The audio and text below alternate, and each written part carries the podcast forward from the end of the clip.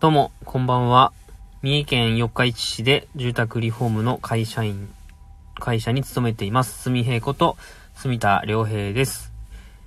お久しぶりの配信、どうもご無沙汰しております。皆さん、寒くなりましたけども、お体、どうでしょうか。非常に今日は、寒いですね。なんか、このまま冬になってしまうんじゃないか。北海道ではもう雪がちらついてるというのをツイートで見ましたけども、冬はもうすぐそこに来てるんじゃないかと思います。今日は立冬ということで、寒さ自宅をすると季節なんですかね。はい。それでは、12回目の配信ですね。今日は、近況報告的なラジオをしたいと思います。前回、収入源の話をしたと思うんですけど、それから、主に喫茶すみ平のことかな。今はですね、ちょうど会社では、ポートメッセ名古屋っていうですね、展示場、大きな展示場、名古屋の近所ふ頭にあるところで、メッセ名古屋2019っていうイベントに4日間出展してまして、水曜日から、水、木、金、今日は金曜日で、明日までそこのイベントに参加する予定です。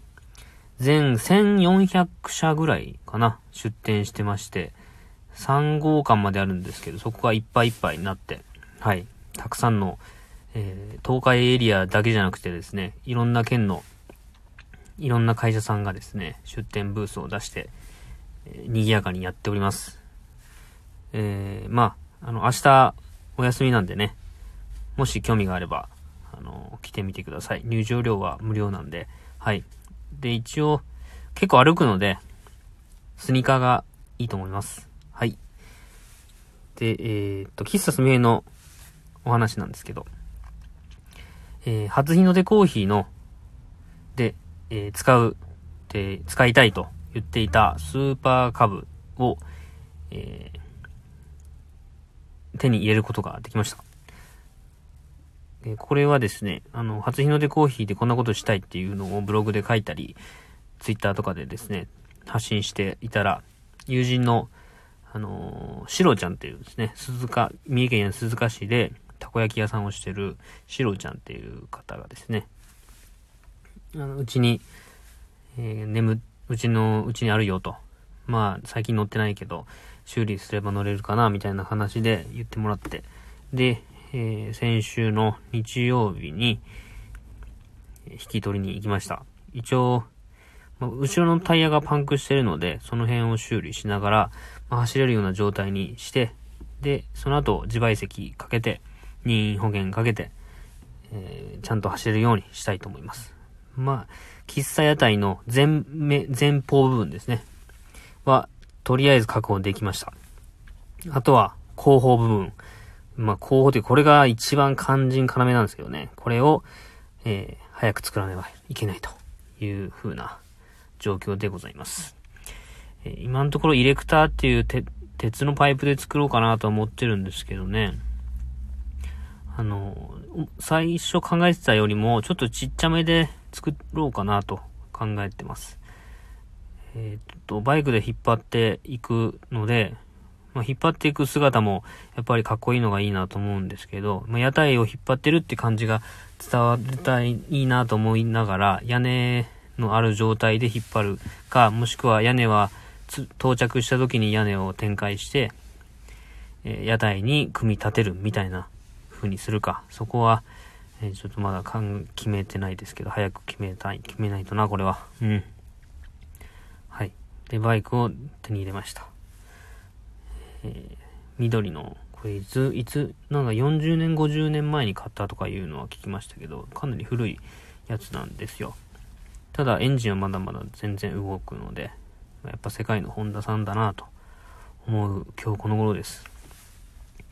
で、初日の出コーヒーは、少しずつですけど、前進しています。はい。で、もう一つ、喫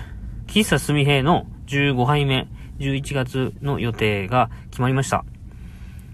先週、四日市市役所の講演家と、四日市北消防署と、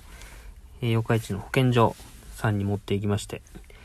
保健所と、消防署は、1日で OK もらえるんですけど、講演家の専用許可については、1週間ほど時間がかかるので、今日ですね、その連絡が来ました。一応11月から1月までの候補の日にちを申請出して、それが通りましたよっていう電話が入りましたんで、仮にしてました、11月16日土曜日の、諏訪公園でやる、警察民兵15杯目は、予定通り、11月の16日の10時から25時まで、22時から25時まで、やりますんで、またラジオを聞いてくれた方、もしね、四日市に来て、お酒なんかを飲んで、ちょっとコーヒーでも飲みたいな、みたいな、コンビニコーヒーじゃなくて、なんか、入れたてのコーヒー飲みたいな、みたいな、外で、なんか公園でまったり飲みたいな、みたいな人がいてくれたら、ぜひ立ち寄ってもらえたらなと思います。去年は11月はやらずに、去年は12月からスタートしたんですよね。はい。なので11月の、9月、10月とですね、去年やってないところなんで、11月もやってない、初体験というか、はい、11月の人の流れってどんな感じなのかなと。まだ、もうそろそろ忘年会シーズンも入ってくるので、もしかしたら人も多いかもしれないですね。前回は、ちょうどって言ってもあれですけど、ハロウィンの時期と少し被ってたので、仮装してる人がちらほら見えましたけど、11月の16日はどんな人と出会えて、どんな時間が過ごせるのか、非常に楽しみです。はい。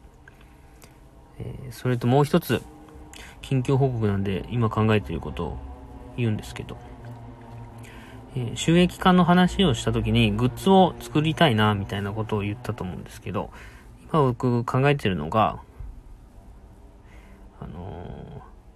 スリーブを考えていまして、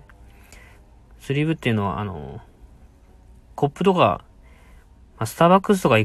でテイクアウトした方とかは多分わかると思う、イメージつくと思うんですけど、紙コップって熱いので、ホットのコーヒーとか飲むと紙コップだと熱いんですよ。その熱さを和らげるために巻く、スリーブとかサーブっても言うのかな、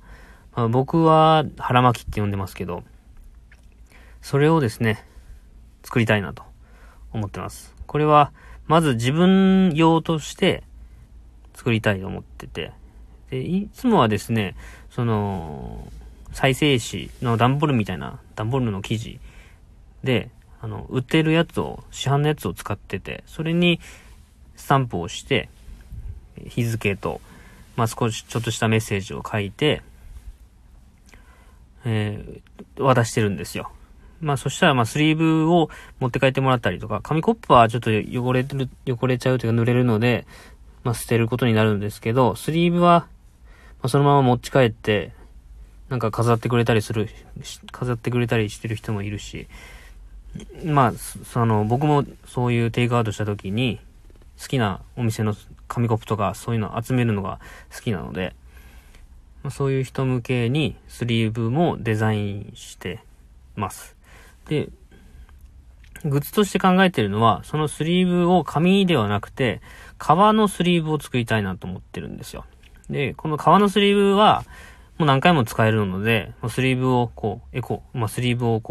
買う必要もないし、その革のスリーブは、ハトメっていうんですかね、金属の穴をつけて、キーホルダーみたいな形にすれば、常に持ち歩けるし、もしグッズのスリーブを持ってきてくれた人には、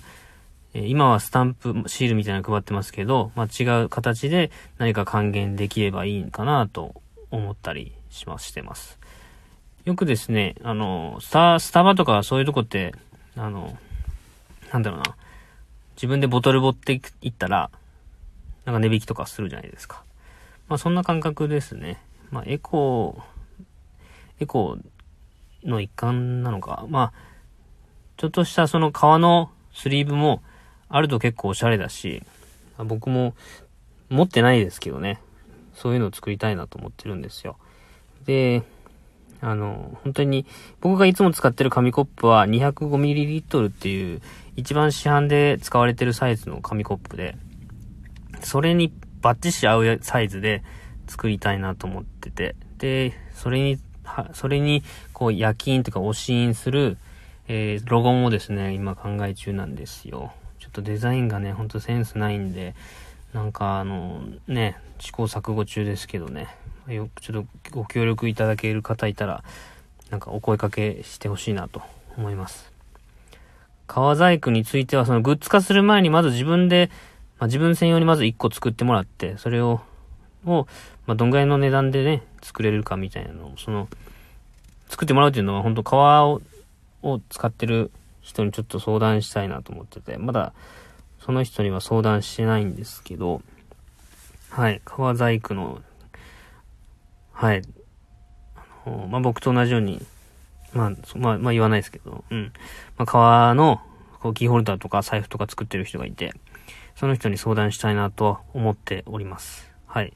まあそんなとこですかね、近況は。まあもうすぐ終わりますんで、取り急ぎ12回目の配信をこれで終わりたいと思います。ではまた近々お会いしましょう。じゃあねー。